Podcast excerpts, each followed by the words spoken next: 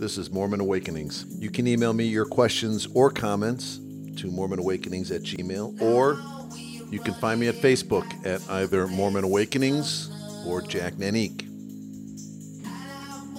Welcome back. It's gotten quite dark where I live. We've, we've entered the season of darkness here in New England. It gets dark around 410, 415. It's 435 now and it's pitch black outside. Do not move to New England. And if you do move in May or June, when it's awesome, don't move in November or December, or you will really regret your decision. You'll question your own sanity. Why did I move to this dark, dismal, horrible place? Thankfully, the darkness doesn't last that long. I mean, it's really bad in late November and December, January. But then in February, the days start to get a little longer. By March, April, the days are starting to feel like their normal length again. And the leaves come out, the tulips come out of the ground, the grass turns green again and starts to heat up a little bit, and and then the summers, well, the springs and the summers and the falls here are, are incredible. It almost makes up for the three months of miserable darkness that we experience every year. If I were recording this in May or June, I would say the spring, the summer, and the fall does, in fact, make up for the darkness, the cold, and the sleet, and the grimness of winter. But it's not May, it's not June, it's December. And around here, everyone's wondering, like I am right now, if it's really worth it. Is it really worth living here through all this dark, dismal, cold? Ugh. Everyone goes through this every winter around here. There's a certain rhythm to it. First couple times through it is kind of hard, but after a few years, you get used to it and you know it's coming, and most importantly, you know it's going to end. It's nice to know when you're in the middle of the darkness. It's nice to know that it's going to end. Luckily, here in New England, we have a good idea of when it's going to end. It's going to end around March, April, sometime around then. Be a little harder, of course, if every year were different. You know, if if some years the darkness lasted until June or July, or maybe there's a whole year of darkness, or maybe a couple. You know, what if you never knew when the darkness was going to end and it was arbitrary year after year after year? That well, that would be tough. Thankfully, people like Galileo and the Mayans and you know the Romans they started watching the sky and started noticing these patterns, and we can use their wonderful inventions, the calendar, and predict when the darkness is going to end, when spring is going to come, when we ought to plant when summer's going to get here and we can head to the beach. I'm sure that's what the Mayans and Galileo and the Romans were all concerned about when they could head to the beach. Much of life, of course, is not as predictable as the lunar and the solar calendars. And much of life is not as repetitive either. Saw a photograph of myself the other day. It was taken 20 years ago. You could recognize that it was me, but I don't look like that anymore. That was a snapshot in time. That moment, 20 years ago, on that day, that's what I looked like. And since th- that time, there have been lots of cycles and periods of light and periods of darkness, and none of it, in hindsight, proved to be at all predictable. So, whereas in December in New England, you can look forward to February and March and April when it's going to get light again, and you can get through the moment of darkness called winter by projecting forward to spring and summer. And you know it's coming. You know. Unlike that, when you're going through a personal period of darkness, you're not exactly sure when it's going to end. And you're not exactly sure when it does end what it's going to be like. It being life. You don't know if the darkness is going to last for a season or a couple seasons or a couple years. And, and then when the darkness is gone, you don't know what the world's going to look like. You don't know if you ought to plant or go to the beach. And then when the darkness finally does end and you're in the light, you start to get scared. I, I hope the light doesn't end and darkness comes again because how long's it going to last next time? Oh no. Why did I move to New England? I should have stayed in Southern California. You learn over time, I think, that looking forward to the end of the darkness And being terrified about the end of the light is no way to deal with the vagaries of life. Merely looking forward to the inevitable spring like you do during December in New England is not a, an effective way of dealing with the cycles, the trials, the periods of life. For the simple reason that you never know when everything's going to change again. I stumbled onto an interesting method during one of the dark periods of my life, a method of coping.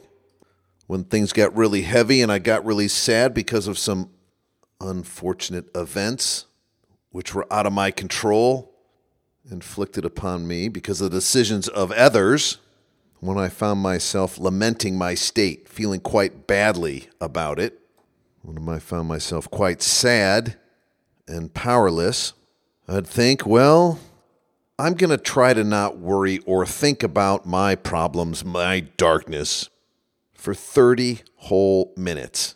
And if I don't feel better at the end of the 30 minute period, well, perhaps I'll take more drastic action.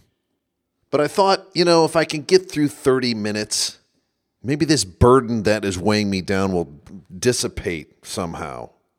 So I would do that. I would try to get through the next 30 minutes of life. You've heard the old expression, live life day by day. It's kind of like that, except it was live life 30 minutes at a time. Just focus on the next 30 minutes. You can get through Jack the next 30 minutes. So I would do that. I'd set my watch, the timer on my Timex Ironman watch, to 30 minutes. I push the start button and then I just sort of give myself a break. 30 minutes later, my watch would beep and I found I usually felt a little better than I did at the start of the 30 minutes. Sometimes I felt about the same, but I never felt worse. If I felt about the same, I'd do it another 30 minutes. I'd push the start button again and try to forget about things for 30 more minutes. The goal was just to live life in 30 minute chunks. This proved to be a highly effective strategy for me. It became so effective that I began to share it with other people in my ward, there's a BYU Idaho's Pathways program. I don't know if you're familiar with that or not, but it basically prepares people in the stake, in my stake here in New England, who do not have college degrees. It prepares them to be admitted to BYU Idaho, either on campus in Idaho or to their online program. And the program is called Pathways. It's a good program, it's a positive program. I participated in teaching a class for that program for a couple years. One of the Pathway students was a woman I know in my ward. She was overwhelmed with life. Her husband, who was 20 years older than she was, had been struggling for years to find consistent employment. She had a newly born daughter, which took up her time and also made her worry about that daughter's future. She decided she needed to get educated, so she attended the Pathways program to prepare to enter BYU Idaho as an adult and get a college degree. She was so proud of herself because no one in her family had ever attended college. So she came every Wednesday night to the Pathways program. And week after week, I would see the strain of life in her face.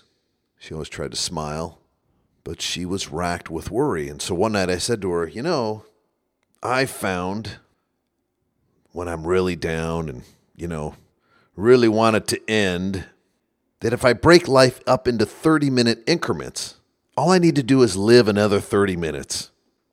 That I can always kind of live another 30 minutes. And if I just lived life in 30 minute increments and didn't think past the 30 minute block that I was currently living, that helped dispel a lot of my worries. I told this to her. She laughed. She said, I live in five minute increments. So I left back and I thought, yeah, that's that's pretty that's effective. Five minutes is even better. A few months after this conversation with this woman, I had an almost transcendent experience. I was feeling burdened by something out of my control, something that was weighing me down. Conflated it with worries about work, financial situation, worries about family. Suddenly found myself in a bit of a spiral, and I set my watch to five minutes. And at the end of that five minutes, I went to set it again and suddenly I had this experience where the beginning of the five minutes and the end of the five minutes sort of merged into one moment, the now, and time didn't exist for me anymore. At least that's what it felt like for this particular moment. I had this experience where there was no past, there was no future, there was only now. There were no problems, there was only now.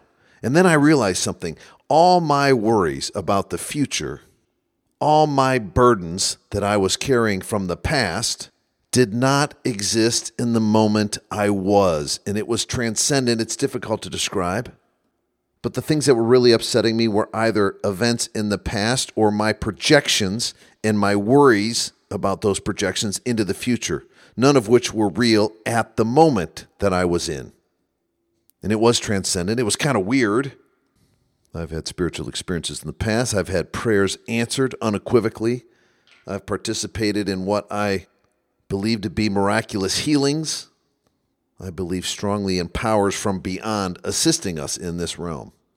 And this experience was part of that education a sudden transcendent understanding of the now, of this moment, an understanding of what exists in this moment, and none of my projections and forecasts that my subconscious were making about the future were real, and none of the events and the sufferings and the mistreatments that I experienced in the past were happening now either.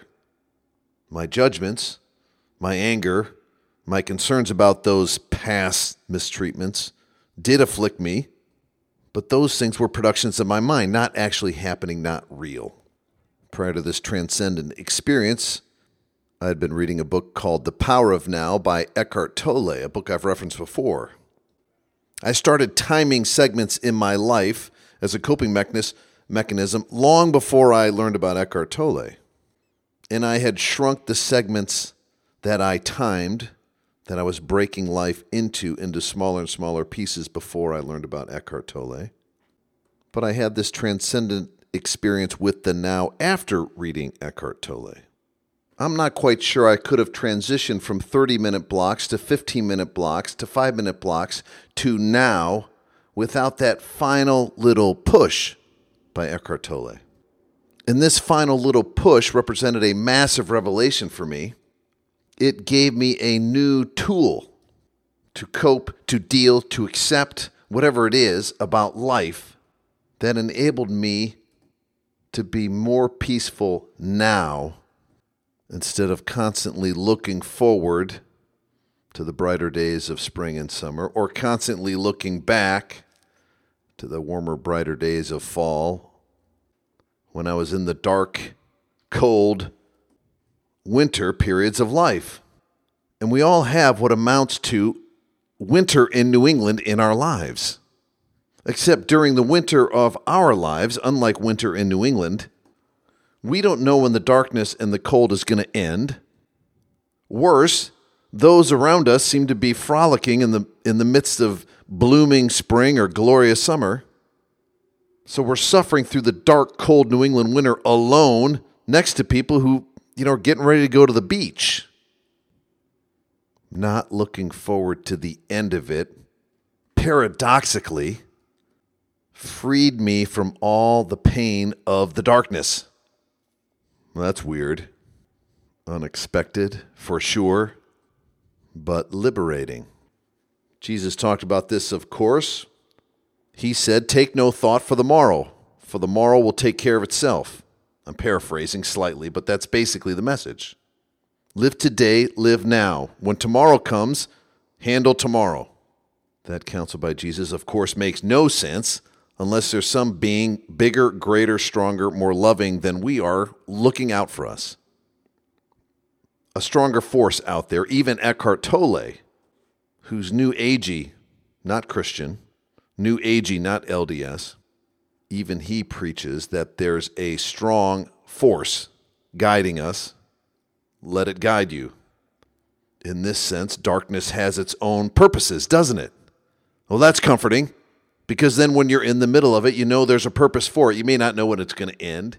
You may not even know what it's teaching you. You probably won't without hindsight. But you can take comfort in the fact that the darkness, the cold, the winter is teaching you something.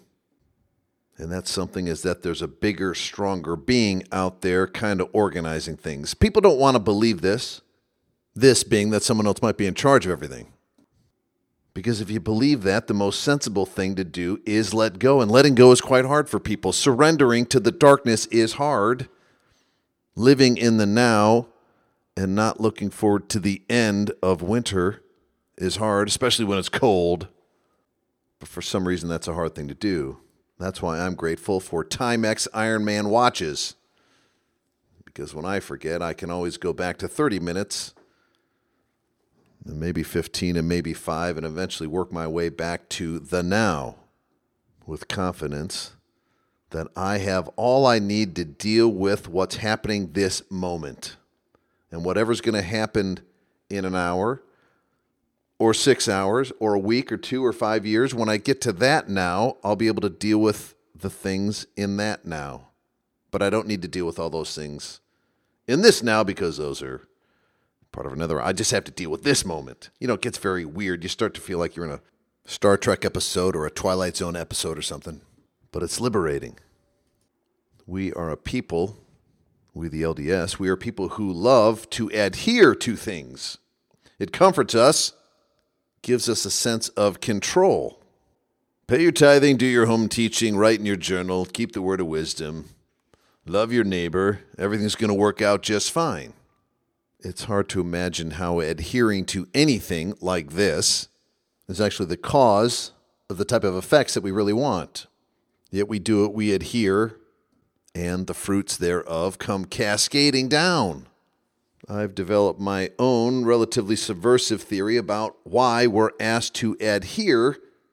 Part of it, I believe, is to distract us from worries about the future, to liberate us from gripes about the past, and to focus our attention on the now. And if you just do what you're supposed to now, deal with the now, everything tomorrow, next week, five years from now will be just fine. We also learn through adherence that what is wonderful, what we think of as blessings, come from beyond. That's the second lesson, I think, that the doctrine of adherence is teaching us.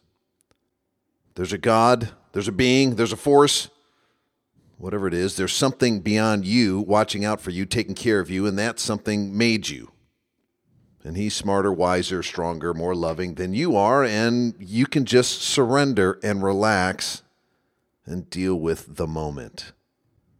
Of course, there are limits to the doctrine of adherence because no matter how much you adhere, as Job taught us, eventually light will leave your life for a period. Things will not go to plan. All of the causes that you think you're bringing about through your adherence produce none of the desired effects. Well, that's weird, and you don't like that. Nobody likes that. And, well, you know, suddenly it's winter in New England. And you're wondering if the period of darkness is ever going to end and if the subsequent period of light, when it returns, is going to make it all worth it. That's a challenge indeed, a confusing challenge for sure. Yet the book of Job was written for a reason, and it was to address this very thing, a phenomenon experienced throughout history of doing everything right, and winter still comes. Except when these winters come, you have no idea when they're going to end. There's no calendar around that predicts the end of your Job like experiences.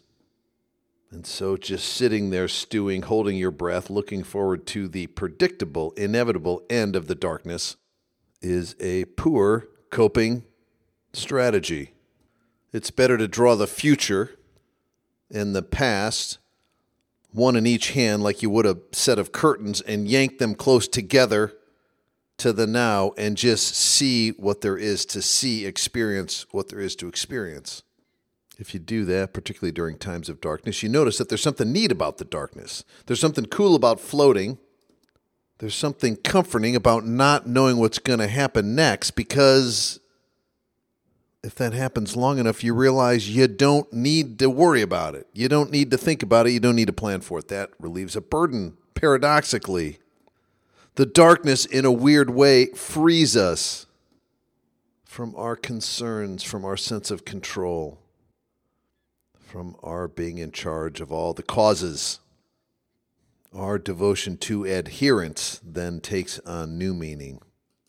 We do things that are right, charitable, kind, good, because they're right, charitable, kind, and good, and whether the sun is shining or whether it's dark as midnight, we realize we like doing things that are kind, charitable, and good. We stop seeing adherence as a way of controlling the universe and start to see it as guidelines or a summary of what is positive. When adherence takes on this meaning and this purpose, all that superficial and superfluous falls away at the same time. We stop looking at adherence as a way of performing magic and start to look at it as good guidelines for a good, clean, charitable life. When we realize, too, that God's letting what is happening to us happen because He loves us, we start to take a little bit more ownership about what we will be adhering to and what is not that important.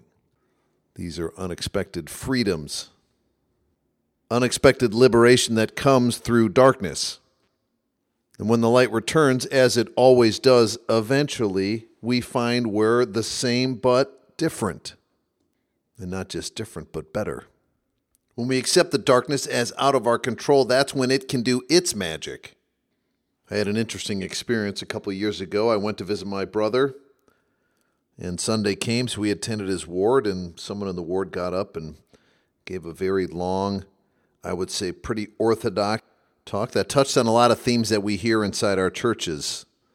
The speaker talked about a certain result that he and his wife really wanted. I can't remember the details of what this result was, what this end was that they really desired. But they decided in order to bring about this result, they were going to double down on obedience, on adherence. Underlying all this was a belief that through adherence, obedience, they would be blessed with this result that they desire. So they did that. They served extra hard in the church. They went to the temple every month, said morning and evening prayers, devoted more time to scripture study, etc., etc., etc. We've all heard this type of thing before. The desired result did not come, so they decided to up the ante. They were going to go to the temple once a week, pray even more, serve more, pay more tithing, or a higher percentage, or give more to the you know, perpetual education fund or whatever it was. They, went through all these things, this guy, all the things that he was going to do to bring about the result. At the end of the talk, the man who was giving the talk said, Well, the, the desired result has not come yet, but we know through our adherence that it will, and we have faith. Amen. After church, I was riding in the car with my brother. We chatted about this talk we both looked at each other and said, Boy, that has just not been our experience at all in life. I don't mean to pick on this guy who gave the talk. I mean, I'm sure he was sincere and well meaning, and, you know, he was clearly obedient and trying to do what was right. But my experience and my brother's experience were that one of the things we're supposed to learn in life is to let go and not try to control the universe and God through our performance, our outward performances because that is the same thing as holding your breath in December, putting your head down, telling yourself how terrible something is, but since you have a calendar and you can predict when it's going to end, you just need to hold your breath and endure until light comes again in February, March, or and that in an unpredictable world, a world run by a being far superior, smarter, more intelligent, more loving than you, that method kind of misses the point. It sort of supposes that we're in charge. It sort of presupposes that we do certain things to bring about stuff that we want.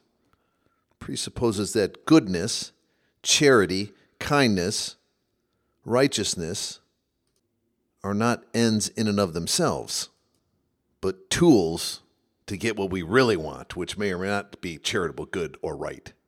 At some point, we all learn this lesson, often through a period of darkness, when the only way to get through it is to just focus on now, this second, this moment, to stop trying to control it, but to accept it and to experience it.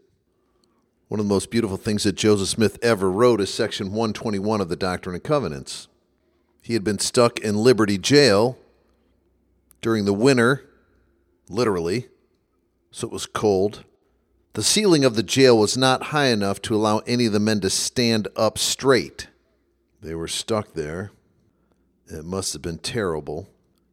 Joseph cried out and said, Hey, this, you know, this stinks. I'd like to get out of here. If you could let me know when I'll be getting out of here, that's even better. Then I can sort of hold my breath and keep my head down and keep score on the wall, you know, and just count down and, and wait and endure. I can do that. And the answer he got back was, You know, all this is for your experience. We're never told exactly what it was about the experience at Liberty Jail that was so good for Joseph. That was a personal matter, something probably only Joseph Smith himself could really appreciate. But there was something about that experience that gave him perspective, strength, insight, made him a better person. And as much as Joseph was looking forward to the end of it while he was in the middle of it, God basically said, This is for your experience. I'm going to extrapolate one step further and say that the implication as well is just focus on what's happening now with your experience. Take no thought for tomorrow, as Jesus taught. Tomorrow will take care of itself. It's hard to do this. It's hard to quiet one's mind. It's hard to focus on the now. It requires letting go and surrender. Things that are related yet at the same time seem to contradict our love inside our community of the doctrine of adherence, which I think we misunderstand to be a doctrine of control. But if Joseph's experience in Liberty Jail, or Christ's experience on the cross, or Job's experience after his family and all of his herds were destroyed, what all those experiences and stories teach us is that we are really not in control. So have a little faith, focus on this moment, and paradoxically, that will end your pain faster than the elimination of darkness will. Well, I've gone on far too long. Hope you found something interesting here today. Please do email me at mormonawakenings at gmail.com or Facebook me at Mormon Awakenings or Jack Nanique. Until next time.